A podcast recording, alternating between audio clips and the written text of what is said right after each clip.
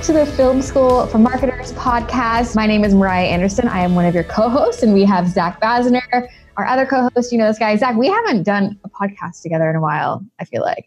So, now we're bringing back the, uh, the OGs and with Steph. Back Steph. So we've had Stephanie on before. She is our director of community and events here at Impact, and uh, we're super thrilled to have her because she is just a wealth of knowledge. Um, but specifically, there's a lot of talk around virtual events right now and how companies can do it and really shift from these in person conferences to more of a virtual route, and just in general, what companies can do um, to reach out to more people and, and engage with their audience a bit more. So, Stephanie was able to take our in person event and turn it into a virtual event very quickly and very successfully, if I might add. So, we wanted to have her on just to talk a little bit more about what she experienced uh, when putting it together, just tips and things uh, that would be helpful for you, and questions that she's gotten along the way and that occurred even after our digital sales and marketing day, which is the virtual event that we had what two weeks ago at this point? Yeah it was like two and a half weeks ago now.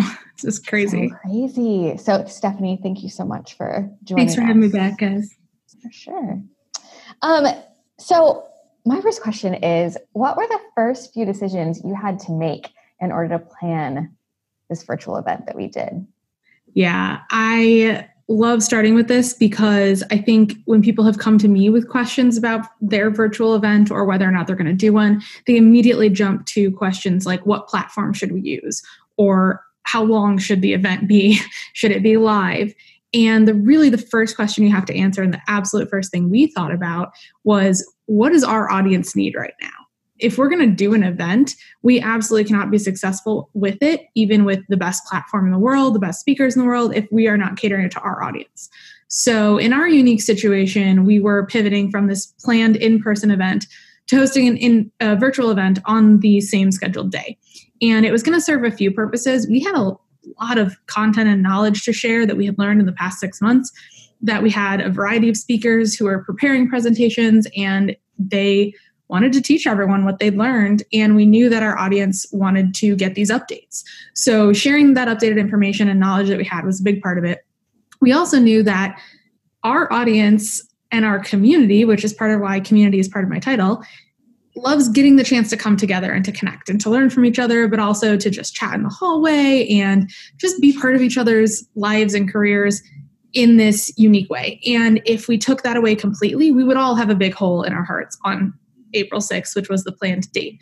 So when we could have said, well, maybe it's not best to do our event on a Monday, we thought about what our audience would want and we knew we had to keep it on the day that the original event was planned for that reason. And then we talked about, well, how long should it be? We had already had people's full days marked out for this event because they were going to be there in person. So let's give them a full day worth of knowledge and, and event and hopefully entertainment um, on that same day. And so a lot of our decisions maybe weren't based on industry best practices or event best practices, but they were really specifically based on what our audience needed. And that drove a lot of our decisions. Steph, one thing that I have been dealing with is talking with people about their virtual events, but really what they're describing to me is a webinar.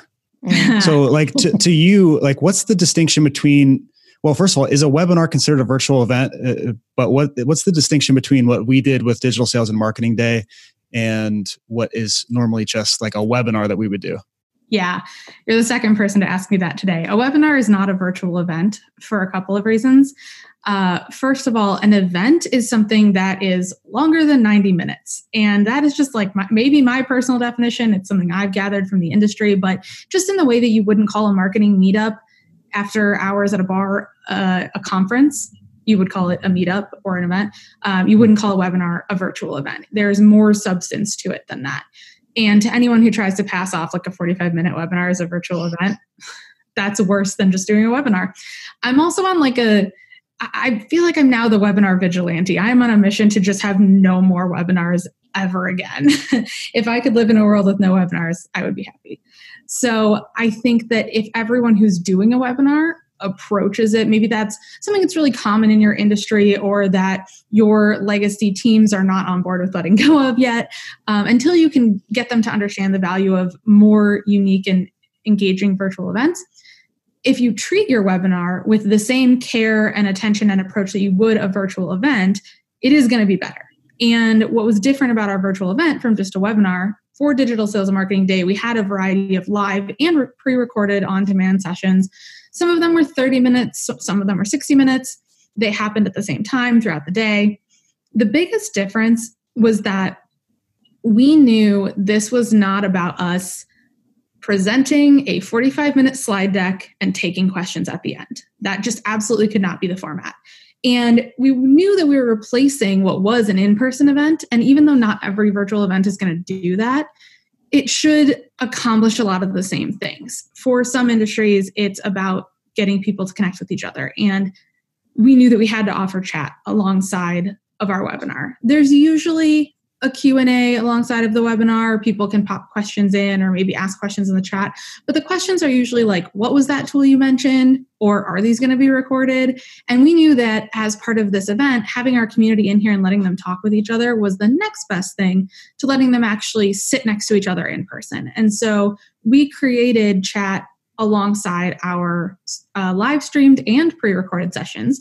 And most importantly, for any session that was pre recorded, we didn't want to make anybody feel tricked. I think the only thing worse than a pre recorded webinar is a pre recorded session passed off as a live one. So we said join us for these live sessions, and then these on demand ones would be available at a certain time.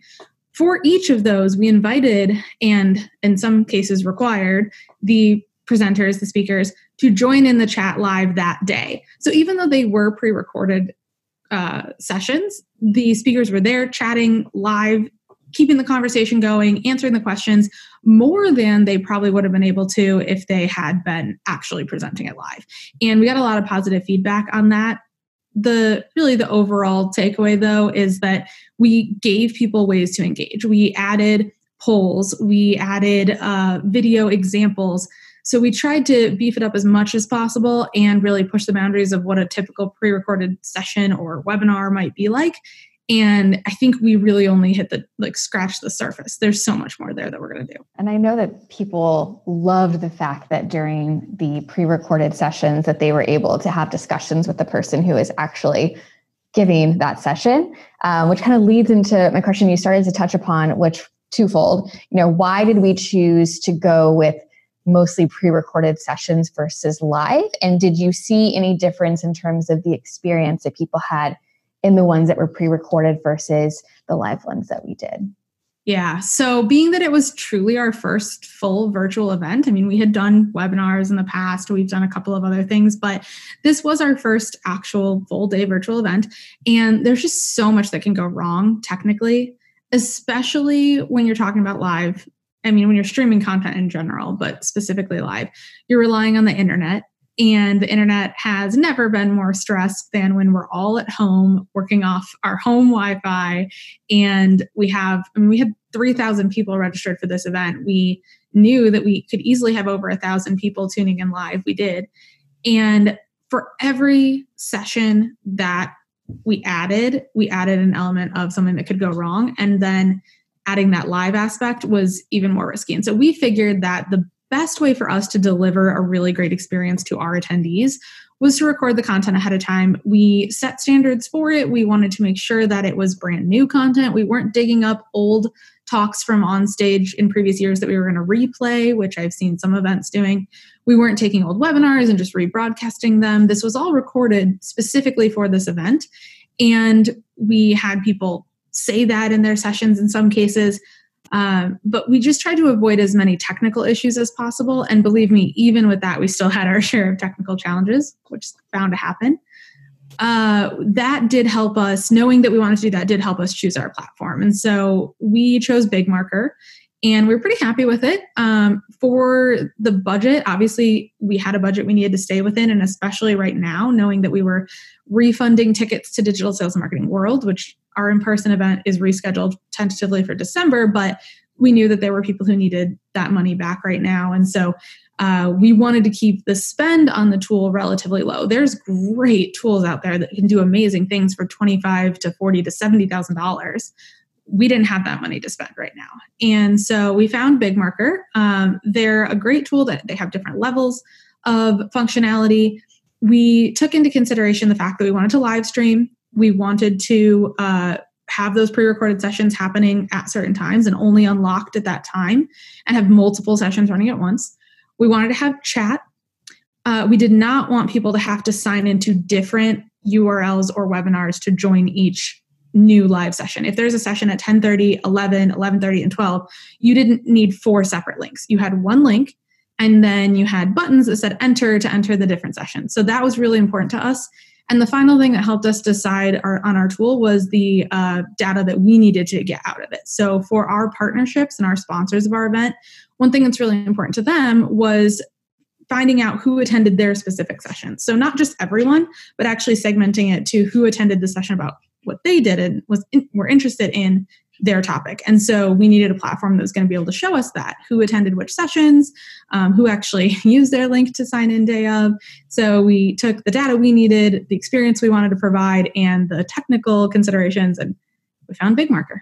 I'm not sure how many event marketers listen to this podcast or watch this. I mean, I think for a lot of our listeners, it's like it's a part of their job as a marketer, as a videographer, to participate in these things. And they might hear what you're saying here, Steph, because you know a lot about this.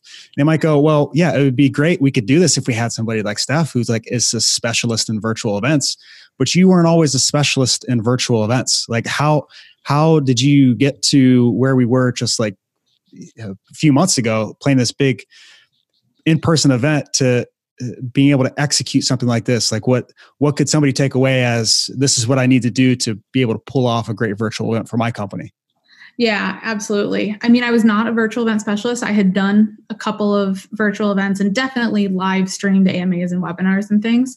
Uh, but i think planning a virtual event was relatively easy for me because it's a convergence of a lot of the things i'm passionate about which is community putting on a show and the technical considerations around data and getting things to work well. And so, if you can either find someone or assemble a team of people who want to put on a great show and teach and share great content, create a community of people who want to come together to learn, and then have someone who's really going to run the technical side of it, even if that's three people, you can nail it. Um, in addition to that, event professionals. I don't know. I, this has been so interesting to me. I don't know if this is true of every industry, but event professionals love to share their knowledge. I mean, we have created communities, Slack teams, Facebook groups, LinkedIn groups, just to be like, here's exactly what I did. Here's how many ticket sales we had. Here's how much revenue we made. And we share everything. And so we, on March 12th, we made the decision to pivot to the virtual event and postpone our event. So we had just under four weeks to put on this virtual event. And within like three days, the event community that I'm in had come together because we were all doing the same thing to create a spreadsheet, a massive spreadsheet with multiple tabs of all the tools we had evaluated, the pros and cons, the top 10 questions you need to answer, how long everyone was making their event, um, how much promo time they were doing, what they were doing to promote it, what speakers they had. Like people were dumping information into this document. And uh, Vidyard put up a great article, like I think March 15th, like right around that same time, of everything you need to do before, during, and after a virtual event because they had done fast forward as their virtual event. So they knew it. So everyone was really, really willing to throw this information out there. It can be a lot, it can be overwhelming, but I think to anyone who's thinking about doing it, just do a little research, like spend one day and you will be shocked at how much you find. And then figure out what you need to learn and, and make those decisions. Don't get overwhelmed by trying to become a virtual event expert. You just have to get the information you need to do what you need to do. So for a, a, large part of our event, it was pre-recorded material. So we've talked about that.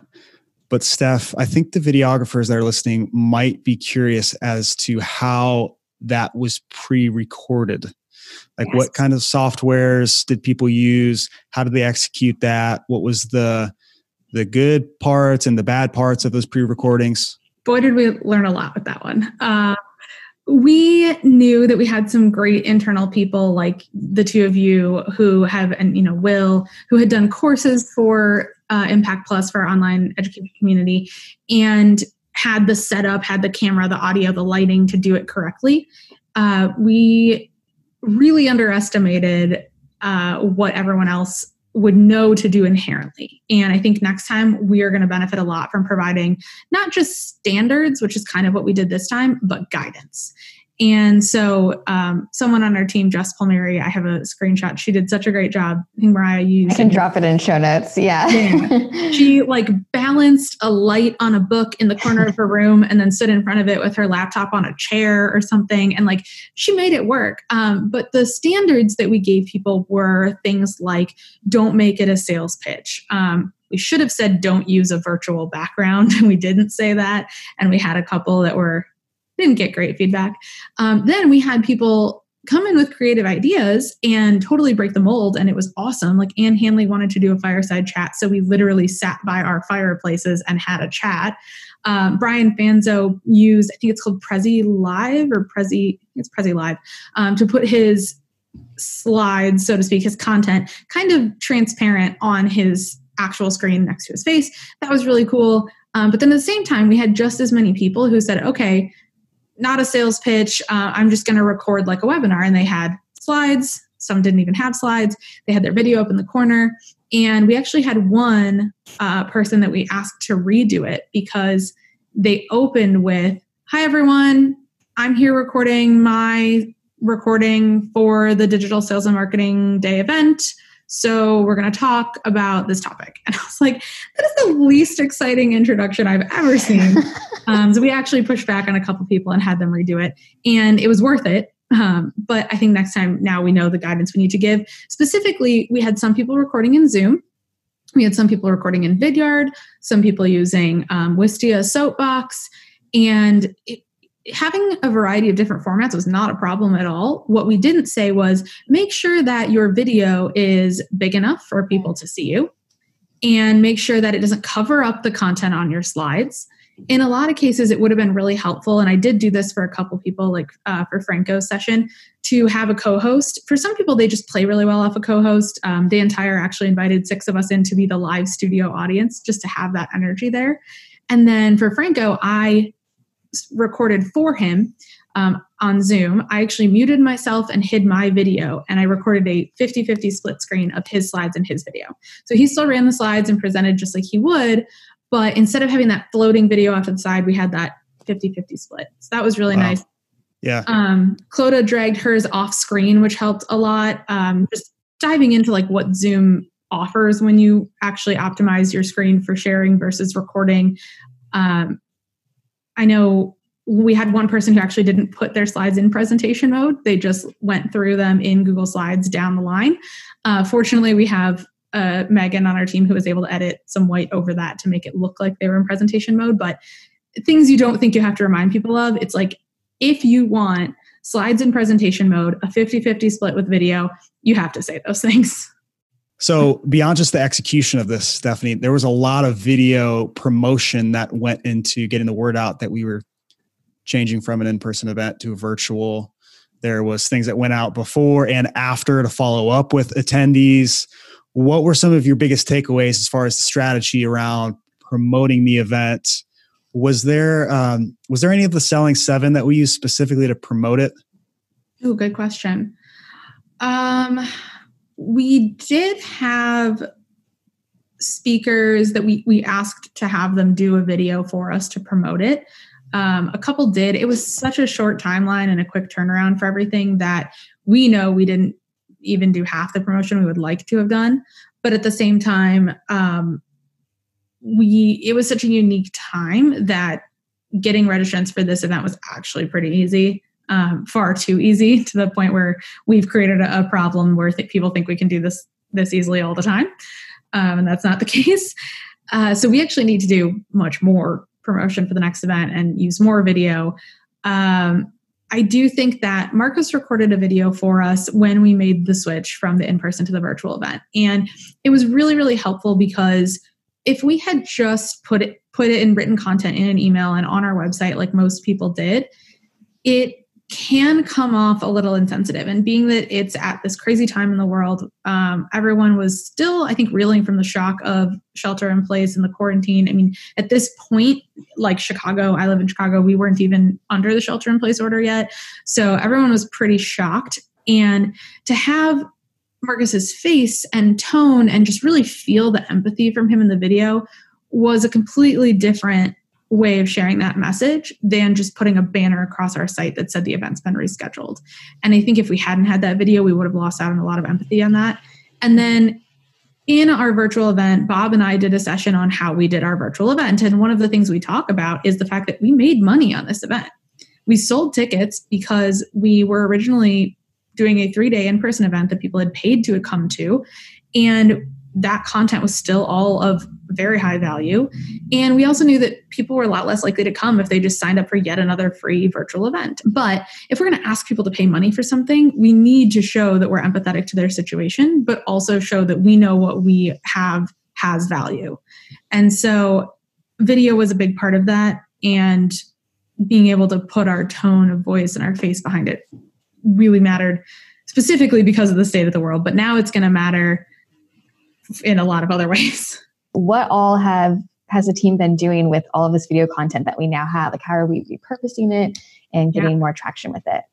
So the first thing that we did was we put all the recordings in Impact Plus, which is our online learning community. And um, I know Mariah, you've been working really hard on that it was really great to be able to say to all our attendees uh, the recordings are available whether you want to relive it or you missed it or you weren't able to hang out for the whole day you can go right in here. And there's not just recordings but there's also this community of people. Um, that was really great. We have a partnership with our friends at quick q-u-i-c-c and they actually gave us uh, free captions for all of our sessions for digital sales and marketing day. So I'm still going through and capturing captioning the like 28 sessions I think that we had. Um, can do about one a day. the, it auto captures that I'm just touching it up and making sure that they're perfect. But it's going to be really great to get those captions in there. That's the next thing that I'm doing. Um, this was in part a teaser for the type of content that Impact shares at our events, be it future virtual events, workshops, or hopefully someday again our in person conference. And so, in one sense, this event was a teaser for that, but also we'll be able to keep repurposing this content in that way to promote future virtual events. Uh, we also, the video is a big part of it, but the conversation that was happening alongside of it was so cool. We have so many screenshots of great comments from people, things that they were enjoying. And so we have uh, kind of little testimonials, I guess you could say, uh, from the people who were in the chat. But I think it's going to be really cool to combine clips from these videos to promote our future virtual events and to actually show people that it's not just another webinar. Uh, that's my goal. Let's say I am a marketing manager and I'm hearing this stuff and I heard you fire all the shots at traditional webinars. and I'm going, well, you know, the chances of me pulling off a full day event is just not reasonable. But I'm hearing you that I need to step up my webinar game. If I wanted a quick, uh, easy to set up webinar platform where I can run pre recorded sessions and allow people to chat and follow up with them later, what are some tools that I could look at to make that happen? Yeah.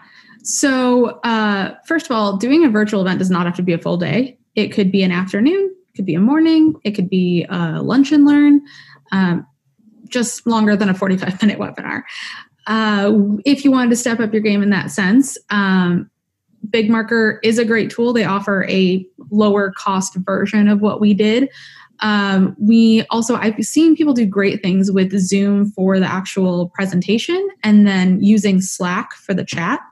Um, Slack's really cool in terms of community chat because you can have it running for your community and you can create a specific channel for your one webinar topic or your one virtual event or lunch and learn topic, people can jump in there to chat and then they can leave the channel when the event is over if they don't want to keep discussing, but stay in the community. Um, they can also connect with other attendees if they have a question really, really easily. There's free versions of Slack up to a certain point.